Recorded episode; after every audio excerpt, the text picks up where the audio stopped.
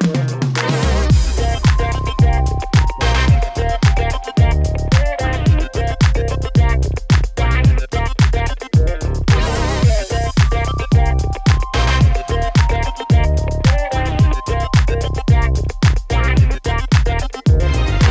Somos Daniel y Carolina y este es nuestro podcast. Aquí hablamos de sexualidad, anécdotas y poco a poco conocemos nuevos sabores además de la vainilla. Puedes seguirnos en Instagram como el Delicioso MX, en Twitter como el Delicioso MX, en Facebook estamos como el Delicioso Podcast o mandarnos un correo a podcasteldelicioso.gmail.com.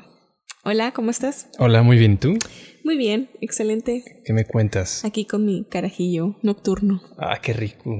bueno, sabes que como que no soy tan fan de los carajillos. Prefiero un, un hot. ¿Cómo se llama el, el, que es como el irlandés caliente? Sin albur. Mm, ¿Cuál es? Pues un irlandés. No sé cómo se llama. Es como un Irish Cream Coffee. Sí, algo así. Que lleva crema irlandesa, café, pero es caliente. Es- ah, no, a mí me gusta. Bueno, cualquiera, la verdad. Que lleve café, cualquiera. Me Ah, vale. Está buenísimo.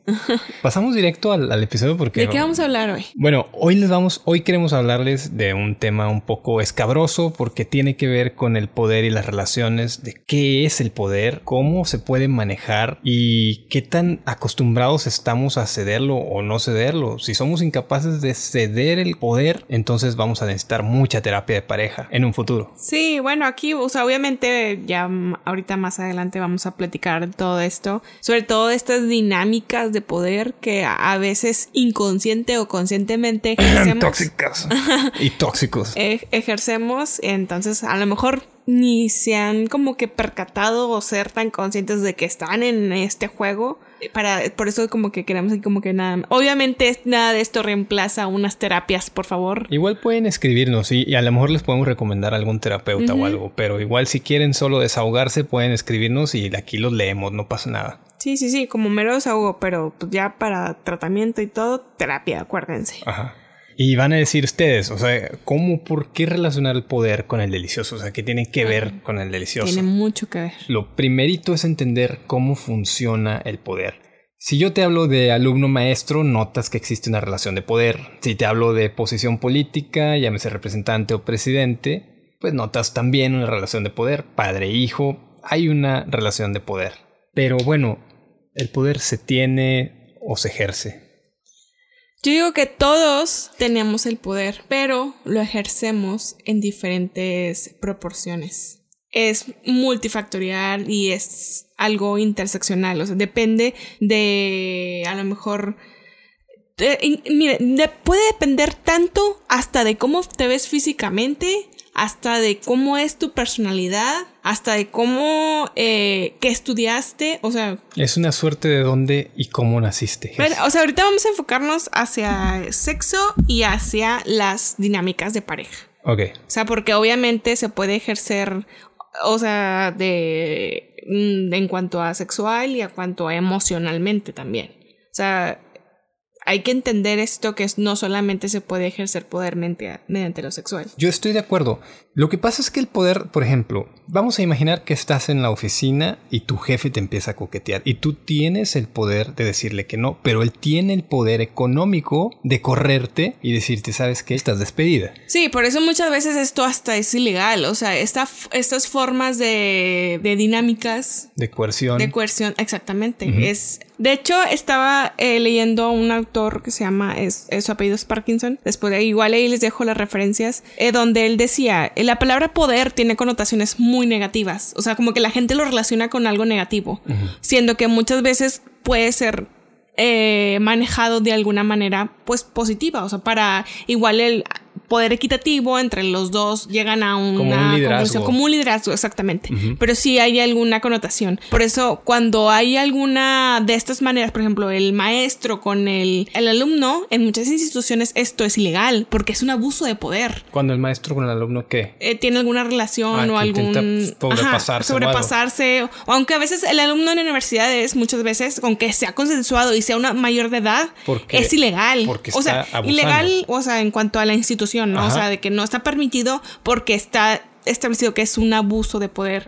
porque como él tiene, es una figura de autoridad, puedes, o sea, ellos no van a saber, ah, realmente el chavito de 18 años o chavita de 18 años está enamorada. O sea, ¿cómo pueden saber de que no, él lo amenazó o la amenazó diciéndole que lo iba a reprobar si no tenía alguna relación con él? Claro, porque el poder en ese momento recae en la autoridad que es el maestro. Exactamente, por eso eso se ve como un abuso de poder. Es como cuando llega la señora eh, golpeada por el marido y le dice, es que señora se tiene que ir de ahí porque si no su esposo la va a matar y el marido eh, la manera que tiene de coercionar es decirle, oye, pues sabes qué, si te vas, te vas a morir de hambre porque gracias a cómo he ejercido yo el poder durante tantos años, no te permití estudiar, no te permití superarte y no sabes hacer nada sin mí. Esa es otra dinámica de poder, donde mediante lo económico tú amenazas o chantajeas a la pareja. Por eso es, ahorita lo que queremos es como que ustedes se den cuenta de todas estas dinámicas que a, veces inconscientemente como que las llevamos, no nos damos cuenta de que estás ahí como que te están ejerciendo el poder. ¿Cuántas parejas no conoces que, oye, es que tengo que ir, tengo que hacer lo que mi mamá dice porque pues, si no va a haber problemas? Eso puede ser un, un poder emocional. Bueno, un poder de chantaje emocional. Ajá, chantaje emocional o manipulación. O sea, eso se aprovechan de los sentimientos de culpa del otro para poder ejercer esa presión. O sea, muchos han estado en esas relaciones donde eh, también, no sé, hasta lo usan personalmente que me voy a matar o me voy a hacer daño si te vas. O ese tipo de situaciones de chantaje para poder ejercer poder sobre el otro, hacer, hacerlo sentir mal. Y puede una persona que está en esa situación, eh, digamos, abajo de, de en, la, en esa pirámide, en esa pirámide donde el poder está arriba, puede una persona que está subyugada en la base de la pirámide subir, puede escalar. ¿Subir te refieres a ejercer poder hacia abajo? Ajá. no, mira, yo, o sea, yo pienso que realmente te refieres más a que una pareja con diferentes niveles de poder pueden llevar a una relación. Lo que pasa es que vemos al poder, en general lo vemos como una relación lineal, hacia arriba y hacia abajo, ¿verdad? Cuando realmente es parejo, o sea, es hacia todos lados, se mueve hacia la derecha, hacia la izquierda, hacia arriba. Sí, puede ser arriba, centro, sur, así de que literal para es omnidireccional el poder. Eh, incluso, no sé, la persona que dirás tú es el eslabón más bajo del trabajo, tiene cierto poder cuando llega a su casa. A lo mejor el empleado más básico de la empresa tiene poder porque en su casa él es el jefe de familia. Ah, sí, es lo que íbamos, o sea, de, mencionamos hace rato. Puedes ejercer poder de diferentes maneras y esto es interseccional, o sea, puede ser de diferentes formas, puede venir, inclusive te pueden ejercer o puedes ejercer diferentes tipos de poder. O sea, eso no tiene nada que ver.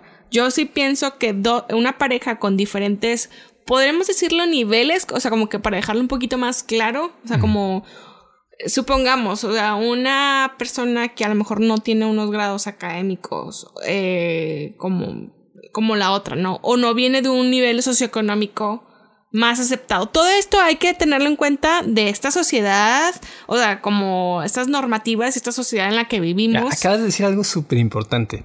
Eh, Foucault decía que para entender la dinámica del poder hay que entender primero lo que es la normativa donde vivimos, porque ¿qué es lo normal? Tú cuando organizas y dices, eh, ok, esto es normal, todo lo que está fuera de eso que es normal, digamos que está prohibido o tiene menos poder. Exactamente, por eso mismo las personas que son más atractivas, que tienen mayor nivel socioeconómico o que tienen eh, mayor grado académico, o sea, cosas que son de superación o de éxito en esta sociedad, son las que tienden a ejercer mayor poder en las relaciones.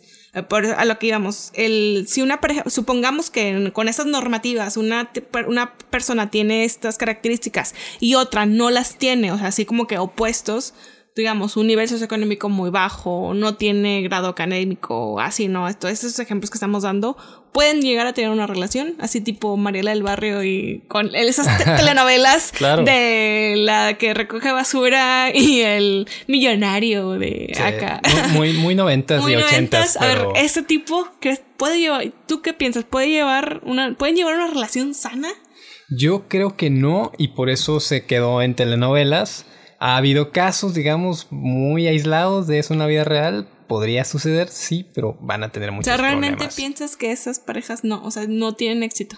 Yo creo que no, no están destinadas al fracaso. Pero lo que sí considero muy importante y que siempre se los decimos en todos los episodios aquí es que rompan con esas normativas, porque al momento en que tú rompes una de esas estereotipos normales, estás dándole oportunidad a otra cosa de que tenga poder. Al visibilizar otras cosas no normales, le estás dando el poder de que pueda aparecer, de que pueda tener un espacio público. O sea, tú dices, bueno, ¿qué poder tiene el movimiento Hoy? No tiene el mismo poder que hace 80 Que antes, años. ¿Por qué tiene más poder o por qué ejerce más poder ahora? Sí, por ejemplo, ahorita, o sea, si te llegan a discriminar, o sea, por tu Porque es- orientación o por cualquier cosa, tu expresión de género, ya es ilegal. O sea, en muchos lugares ya es ilegal. Ese poder se obtuvo porque se empezó a hablar del tema. Como- se rompió la normativa. Como escuché hace poquito, bueno, hace, hace rato más bien, el de lo que no se menciona no existe. Entonces, por eso es lo importante y siempre estábamos chingando de, vamos como que abrir un poquito ese caparazón en el que vivimos y cuestionarnos un poquito en el por qué estamos haciendo esto. Otra, por ejemplo, van a decir, ahí viene su tía otra vez con el feminismo, pero yo no me canso. Si se dan cuenta y, analizan todas estas cosas, por ejemplo, antes, el ejercer el poder simplemente era del hombre hacia la mujer, solo por ser hombre hacia la mujer. Ya no es, ya, ya no estamos hablando ahorita de nivel socioeconómico, bla, bla, bla. Era simplemente el hombre es el que tenía la última decisión y la última palabra, y él es el, el, el hombre de la casa y el proveedor y bla, bla, bla. Esa era una forma dinámica de poder. O sea, y muchas mujeres era, ni siquiera lo cuestionaban, era pues así es. Y, y todavía, el problema es eso, la, la dinámica del poder va cambiando. El detalle es que la gente ultraconservadora no está dispuesta a observarlo ni a cambiarlo. O sea, es como que no, eso no existe y me cierro porque esto es lo normal. porque así es, así ha así- sido y es lo normal. Pero a sus espaldas están cambiando todas las dinámicas del poder. Si no, la- el mundo seguiría igual que hace dos mil años. Entonces, estas dinámicas van cambiando. Por ejemplo, yo tengo, yo porque a, a veces sí soy un poco más como utópica o más así como positiva. Que ¿Cuándo chingados? a veces, dije, a veces, a veces. Ah, Me avisas, ¿eh? A veces. Para saber. No, pero yo tengo la esperanza que ciertas dinámicas de estas, como hablábamos, de, de diferentes niveles, por así decirlo, de poder, yo pienso que sí se puede llegar a tener éxito en esas relaciones si se aclara desde un principio y se establecen acuerdos. El, bueno, yo sé que a lo mejor yo vengo de un nivel socio- socioeconómico muy bajo y que no tuve la educación que tú tuviste, por ejemplo. Pero mientras que los dos estén conscientes que no se va a ejercer el poder mediante esas características, se puede llegar a tener una relación. Ya, ya estamos llegando como que al, al jugo de, del- de lo que queremos hablar. Porque la herramienta que tiene el poder para, para realizarse es la coerción. Cuando tú coercionas a tu pareja y le dices, sabes que no vas a hacer esto porque, pues si no, no te voy a dar esto. Que hay una especie de chantaje, ¿no? Eh, es, digamos, un abuso de poder de tu parte. Y siempre cuando hay una problemática en, en- en una relación, resulta que es porque alguien está abusando del poder. Exactamente. Hay un abuso del poder. Se puede manejar el poder y establecer acuerdos en la, en la relación de pareja. O sea, por ejemplo, yo te digo, no, pues, por ejemplo, tú tienes más experiencia en las finanzas. Tú encárgate de los, no sé, de la organización de los gastos. Ahí se diste el poder con el total a- Porque yo a lo mejor yo estoy consciente que tú tienes eh, mayores habilidades en eso. Pero yo tengo mayor habilidad, no sé, en la organización de. Del delicioso. Eh, exactamente, yo te organizo y te digo cuál posiciones. Eh, no. Pero un ejemplo es el, como decíamos, el saber ceder, pero que sea de una manera equitativa y de una manera en que no eh, emites algún chantaje hacia tu pareja. Y- y de es- que no, pues es que, pues si no me haces esto, eh, bueno, vamos a ver ejemplos así de, de chantajes ejerciendo poder. Es que es difícil porque, bitch, hoy estás arriba y mañana estás abajo y pasado mañana estás otra vez abajo y luego ¿Estás arriba. hablando de las posiciones? ¿O de qué estás hablando? Eh, también, ¿De ayer? También, ¿O bueno, no, arriba, abajo, por todo. No, no, no. Me refiero a que esto, esta dinámica entre pareja es difícil porque a, a veces te va a tocar ceder, ceder, ceder y luego ganas. Ganas en- entre comillas, ¿verdad? Me es que también es una lucha de ego, ¿te das cuenta? Sí, sí, sí. Es, un- es una lucha de ego de, bien cañona, por eso muchas, muchas parejas tienen este pedo del poder, o de, güey, o sea... En mi casa mando yo. Ajá, sí, como que cómo vas a decir que tú mandas. no, yo mando. Yo hace poco pregunté, hace poco pregunté en mis redes quién mandaba en, en su relación. Una persona me dijo, qué pregunta tan pendeja, nadie manda. Otra persona me dijo Happy Life, ¿cómo es? Happy, Wife. Happy Wife, Happy, life. ¿no? Eh, sí, o sea, el esto de que la mujer es la que manda, pero en realidad muchas veces no mandan. Ah, que con esa persona coincidieron varios, más de más de uno. Sí, o esa esta práctica de que no es de los hombres de decir, "No, la mujer es la que manda." Pero ahí te va el otro lado de la moneda. Muchas mujeres están, ojalá no me cancelen, pero muchas mujeres están de acuerdo en utilizar eso a su favor, en decir, yo le hago creer que él tiene el poder, pero realmente yo lo ejerzo. Sí, yo le, yo le hago creer a mi pareja hombre que sí, que él manda y todo esto, pero realmente yo en, la, en lo oscuro, yo soy la que controlo los hilos. Fíjate que ahorita me hiciste recordar a un coach de aquí, bueno, no sé coach, así como que es motivador de aquí de, de Monterrey, donde decía mucho me acuerdo que escuchaba un chingo ese donde decía, mujeres, ustedes astutas. Yo creo que muchos de Monterrey van a saber quién hablo. quién es. Astutas. Ustedes siempre háganle creer al, al, al esposo que él es el que manda. Pero ustedes acá por atrás, eh, ¿cómo se dice? Van tomando las decisiones. Manejan ahí. Manejan. Así, por ejemplo, que quieres en la pared de un color. Me acuerdo, me acuerdo mucho de ese audio. ¿Por, qué estabas viendo eso? Porque una tía lo estaba escuchando. fuimos de viaje, nos fuimos de viaje y estuvo escuchando su disco todo el camino. Qué cosa tan horrible. Yo me acuerdo mucho que decía qué eso. tortura, güey. De, que no, pues mira, le, haces creer de que sí, mi amor, este color. Y luego, ay, no, resulta que no está ese color. Y así, o sea, como una manera de manipulación bien curiosa de que pero, güey, que yo, yo me quedaba pensando, ¿qué pedo? Porque no pueden llegar a un acuerdo y ya. O sea, como porque tienes que hacerlo acá escondidas de que sí, mi amor, lo que tú digas. Y por acá atrás le echas mentiras y haces todo un embrollo para salirte con la tuya. Es como que, güey, qué pedo. Y así como tú dices, hay muchos. Y también está esta cultura de las mujeres, ¿no? De pues no, pues hay que, ay, no, no se vaya a sentir menos. Eso lo escuché también de tías. Es que no hay que hacerlo sentir menos de que ellos no tienen el poder. Mejor hay que decirles que sí y acá por atrás, pues uno le mueve las cosas, ¿no? O sea, uno hace sus, su eh, no sé lo que y qué, qué, manera tienen de conseguir las cosas pues en lo oscurito que no sea otra que el chantaje no Exacto. o sea eh, acá el pedo es hacerles sentir que ellos tomaron la decisión no tanto que los chantajeas o sea porque eso se supone que este señor motivador decía a las mujeres eso es ser una mujer astuta no de ponerte a llorar y de hacerle un berrinche para que haga lo que tú quieres es más como lo hago acá por escondidas y te hago, te hago creer que tú fuiste el que tomó la decisión. O sea, obviamente ya hay, de ahí desprende otras maneras de chantaje mediante ya, como tú dices, el sexo. Es que me parece muy curioso porque volvemos a lo mismo. Hay, una, hay una idea de lo que es el poder, sobre todo, bueno, en general.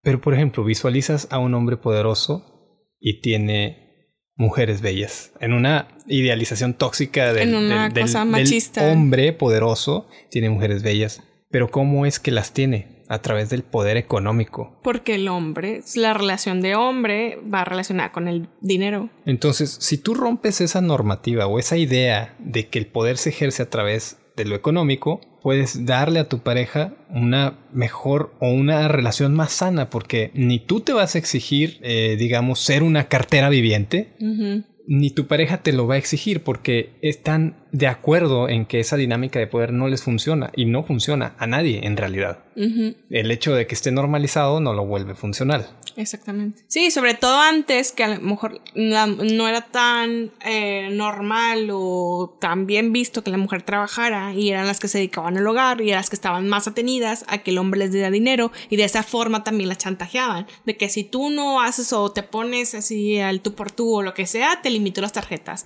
o te limito el dinero o te limito el gasto. O sea, de ahí era forma también de ejercer el poder. No, y es que es una cuestión, de, hecho, desde que naces y el doctor, el doctor apunta a tus genitalia y te dice, los niños tienen pito y las niñas no tienen nada. y la nada es terrible. ¿Cómo que no tengo nada? Ahí están, son mis ¿cómo, ¿cómo? O sea, porque tengo pito, tengo algo, pero si no, no tengo nada. Sí, porque obviamente es una sociedad falocéntrica. O sea, el poder reside en el pene. Ajá. ahí, te, ahí, te, das cuenta, ¿no? De, de, cómo nuestra biología, este biopoder tan animalesco que todavía tenemos, nos afecta en nuestras relaciones amorosas bastante, un chingo. Sí, por ejemplo, hablando de otra forma de que también, otra forma de chantaje que yo he escuchado, yo creo que muchos también han escuchado, la forma de, mijita, date desear para que tenerlo aquí, de que tenerlo a tus pies.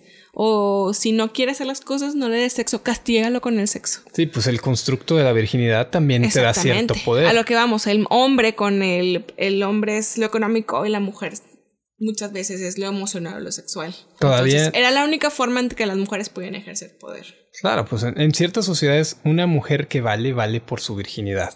¿No? Porque se va a casar, tiene que comprobar que es virgen, ¿no? Digamos sociedades tribales que todavía existen. ¿Sociedades norteñas? aquí es pura doble moral, eso ya realmente no existe como tal, pues se quedó como que en, el pasado. Yo creo que nunca existió realmente así. Ay, no mames, claro que sí. En la, menos en la sociedad judeocristiana, no. O sea, lo creo más de, no sé, tribus brasileñas, africanas. sí, sí, sí, aquí sí existía. ¿Tú crees con todas las violaciones y todo que una mujer en el siglo XIII haya llegado virgen al matrimonio? Ah, sí, no puedes asegurar que no llegó. Ah, sí puedo, yo vejé en el tiempo y aseguro que no, no. Puedes, claro que sí. pero bueno. Obviamente que sí ha existido la doble moral y esta parte de hacerlo a escondidas, pero obviamente sí hay mujeres que llegaron por estas construcciones tan arraigadas y el miedo infundado, ya hemos hablado de eso. O sea, obviamente sí era de que me cuido porque no quiero que me maten o me saquen o me corran de mi familia. Pues sí. O me regrese el. Por el poder. Ajá. y tengo una duda. Eh, digo, ya estamos divagando bastante, pero ¿cómo funcionaría el poder en una eh, poligamia? O sea, no hablo de poliamor, hablo de poligamia. Estos hombres que tienen cinco esposas. ¿Cómo funciona ahí la red de poder? ¿Cómo se distribuye el poder? Pues ahí él es el que tiene el poder. Por lograr en estas dinámicas. O sea, porque pues, normalmente estas son de del hombre, es el que tiene a sus esposas. Y, él es el que provee. ¿Y hay cinco esposos y una esposa? No, bueno, no sé, no conozco. Yo tampoco. No puedo generalizar porque no conozco a todo el mundo, pero por lo regular lo, lo más visto siempre es estas versiones de hombre, un hombre y chingos de esposas. Yo estaba leyendo un libro sobre poliamor y relaciones y es curioso cómo se distribuye el poder ahí porque la pareja original es digamos la que tiene el poder de las decisiones y el vínculo afectivo que se anexa tiene, digamos, un poco menos de capacidad de ejercer poder. Bueno, eso es en esa dinámica. Acuérdate que hay un chingo de dinámicas en el poliamor. o sea, eso es cuando le das, cuando hay una estructura primaria y luego ya hay vínculos. Hay otros donde les, el poder es eh, eh, es, igual. Es igual. O sea, yo, aunque tú tengas más tiempo, 15 años de, de tú y yo de conocernos y viene alguien, le van a tener el mismo poder. Esa es otra dinámica. Entonces, ¿cómo podemos recomendar a nuestros oyentes cómo ejercer el poder con su pareja? ¿Cómo cederlo y cómo ejercerlo? Pues lo como, como hablamos hace ratito, el establecer acuerdos. Yo creo que el platicarlo abiertamente puede ayudar un chingo. O sea, el decir, oye, no sé, lo que como decía, ejemplos de que vamos a, de repente, tú toma esta decisión, el, el saber ceder también. ¿Y si no lo cede? O sea, y si tu ah, pareja no quiere cederlo. Ahí, entonces ahí tiene que ir a terapia porque tiene un pedo con ceder el control o ceder el poder o ceder a las decisiones. Hay que entender y saber reconocer cuáles son nuestros fuertes y cuáles son nuestras debilidades. Y si una persona cree que no tiene ninguna debilidad, vato o mujer, necesitas terapia porque eres una persona narcisista y no entiendes. Exactamente. Yo creo que por eso fracasan, ¿no? Los matrimonios que se basaron en esa persuasión o en ese chantaje cuando se les acaba, digamos, esta vigorosidad o esta, esta líbido. Sí, imagínate, el vato ya llega, no sé, a una etapa en que ya no le interesa tanto el sexo. Ajá, o ya no le gusta a su esposa y es como, ya no tiene nada que darme. Ya, o sea, la voy a tratar como mierda, ¿no? Sí, es lo que, de hecho yo daba ese ejemplo hace rato, que antes estaba muy como estereotipado esta forma de que la mujer podía ejercer eh, poder mediante el sexo. Por eso te digo, no está bien, o sea, no debes porque, ¿cómo o sea, yo no me imagino el poder nada más tener sexo con tu pareja, pero obtener algo a cambio. Se supone que la sexualidad debe ser plena, te debe de gustar, debes de disfrutarla, ahí tengo, no ser ahí una tengo, transacción. tengo más dudas ahí, ahí, porque ¿qué opinas, por ejemplo, de la sumisión? La sumisión como ¿Quién tiene el poder realmente? Cuando tú dices, bueno, yo voy a acceder y voy a. Ahí no estás revolviendo cosas. O sea, una cosa no tiene que ver con una práctica sexual Es que en las con una prácticas ejercicio- sexuales todo está permitido. Fíjate, eso, eso, eso de, por ejemplo, de que mencioné hace rato, yo te lo voy a debatir, lo de estar, de estar hincado. Esto es una, para mí, o sea, no tiene nada que ver. O sea, si están en un sexo consensuado y están en una práctica de sexo, que, o sea, ¿cómo, por qué dices que el por estar hincado está en una posición inferior de no, poder? yo no lo digo. Yo solo digo que es lenguaje no verbal. No, eso, eso es muy de estos gente de que, güey, o sea, como que tiene problemas. Es algo animal. O sea, cuando no, tú no. ves a un perrito con la panza para arriba, pues sabes que está siendo sumiso. Pero, o sea, no es de seres inteligentes, o sea, es de seres pensantes del que nada Pues más no soy en una te están, te están dando placer. ¿Cómo? O sea, de hecho, tiene más poder porque te está dando placer. O sea, te está. Eso es lo mismo que yo opino. Te está. Cuando, cuando tú accedes a una posición sumisa o a- en un juego, bueno, de entrada hay que, hay que especificar. En las prácticas sexuales, el mundo se vuelve al revés. El mundo no hay reglas, ¿ok? ¿Estás de acuerdo? Cu- Cuando tú fantaseas, cuando llevas a, a- cuando llevas a cabo una actividad sexual, kinky o lo que tú quieras, no hay reglas. Tú determinas cuáles son las reglas. Pero hay gente que se excita con estos juegos o roles de poder en el sexo. Por eso son unos juegos. No estás realmente cediendo. Si tú estás cediendo, o sea, de que te están ejerciendo poder mediante eso, entonces no lo estás haciendo consensuado. Entonces, ¿quién, quién digamos, quién tiene el poder cuando hay un dominante y un sumiso? No, no, no. Esto es muy de hombres, de esta forma de que yo tengo que dominar de cualquier manera y veo la dominación en todos los aspectos. O sea, Claro, hasta en el pinche sexo en una posición. O sea, ¿cómo vas a ver de que, como ya he escuchado de gente que es mediante penetrar es un ejercer poder? Claro que lo es. claro que no. No. Claro que no.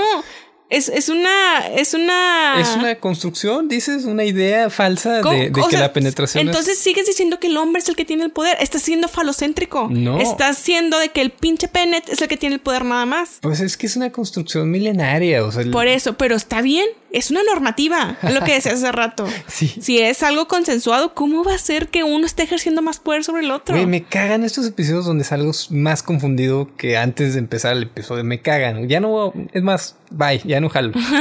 No, pues es que es como para pensar un poquito, o sea, cómo él simplemente es meter un, o sea, hacer una penetración, ¿cómo va a ser de que él, él está ejerciendo poder? Es que es toda una cultura. La cultura de la violación, por ejemplo. Al, al hombre que es violado, lo, ¿cómo lo Exactamente, y ya habíamos hablado sobre ese tema, de hecho creo que fue en otro episodio donde... No me acuerdo. Bueno, no me acuerdo si fue o fue en mi mente, pero...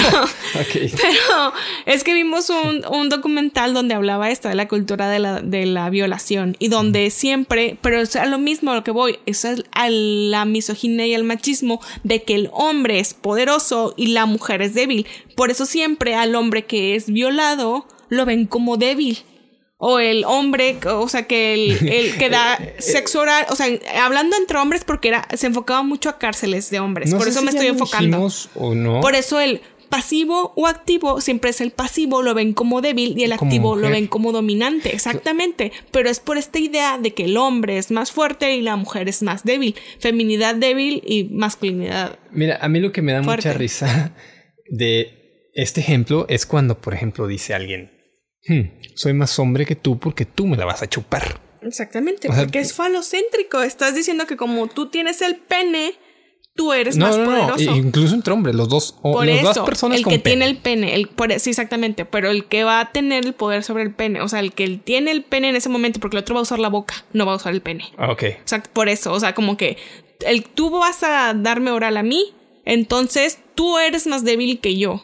O sea, e- esta idea así súper, sí, o sea, súper arraigada del... Y está bien, a eso queríamos llegar, a cómo se relaciona el poder con la sexualidad. ¿Cómo estás relacionando? con la sociedad, con las estructuras patriarcales. O sea, si te das cuenta, tiene un chingo que ver todo esto.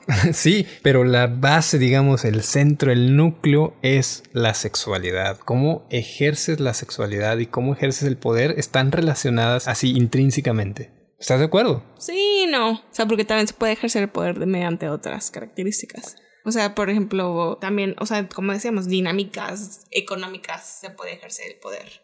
O emocionales se puede ejercer el poder. Sí, pero digamos que la forma de control que tuvo a lo mejor la iglesia sobre la sociedad en el siglo XIII o en el siglo XIV, pues era la coerción de no te puedes tocar ni siquiera tu propio cuerpo porque es pecado. Entonces, a través de esa coerción, la gente eh, no, no, tenía control sobre su propio cuerpo, sobre sus propias sensaciones. Ahí estás usando la sexualidad como herramienta del poder. Ah, sí, eso sí se ha manejado en diferentes culturas. Y es una autoridad moral, religiosa, la que te está ejerciendo ese poder a través de la sexualidad. Incluso la religión está intrínsecamente relacionada con el poder y el sexo. Y eso es a lo que queríamos llegar.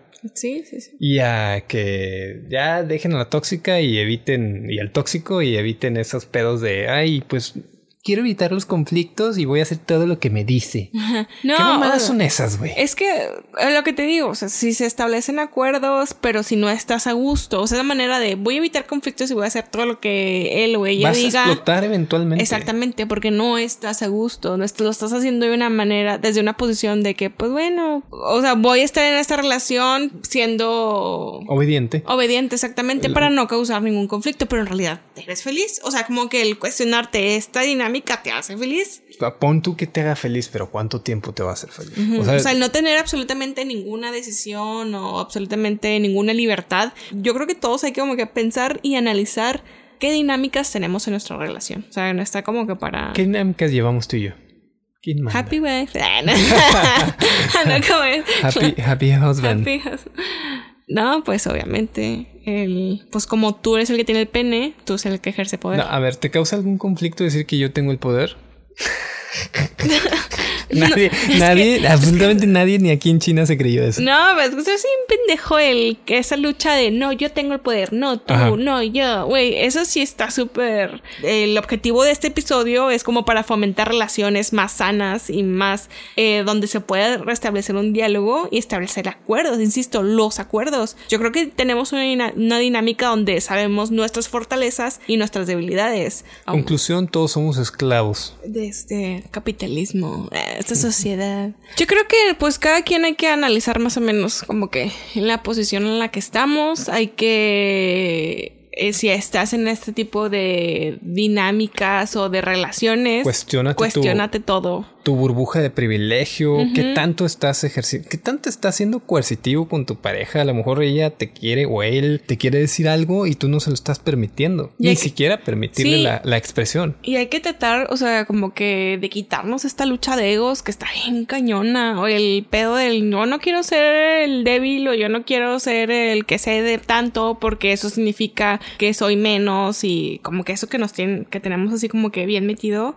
Yo creo que sí hay terapia para todos, por favor. Vayan a terapia, por favor échense un ojo a ver, muy introspectivo, a ver cómo andan. Sí, hay que eso, analizarnos muy bien. O sea, que, que, qué hacemos, cómo. Igual, o sea, si a lo mejor no nada más que se den cuenta que su pareja está haciendo mal. A mí, o sea, nosotros tenemos que analizarnos qué dinámicas de poder estoy ejerciendo. Principalmente por eso, porque digamos que nunca has ejercido el poder en tu relación, por decir.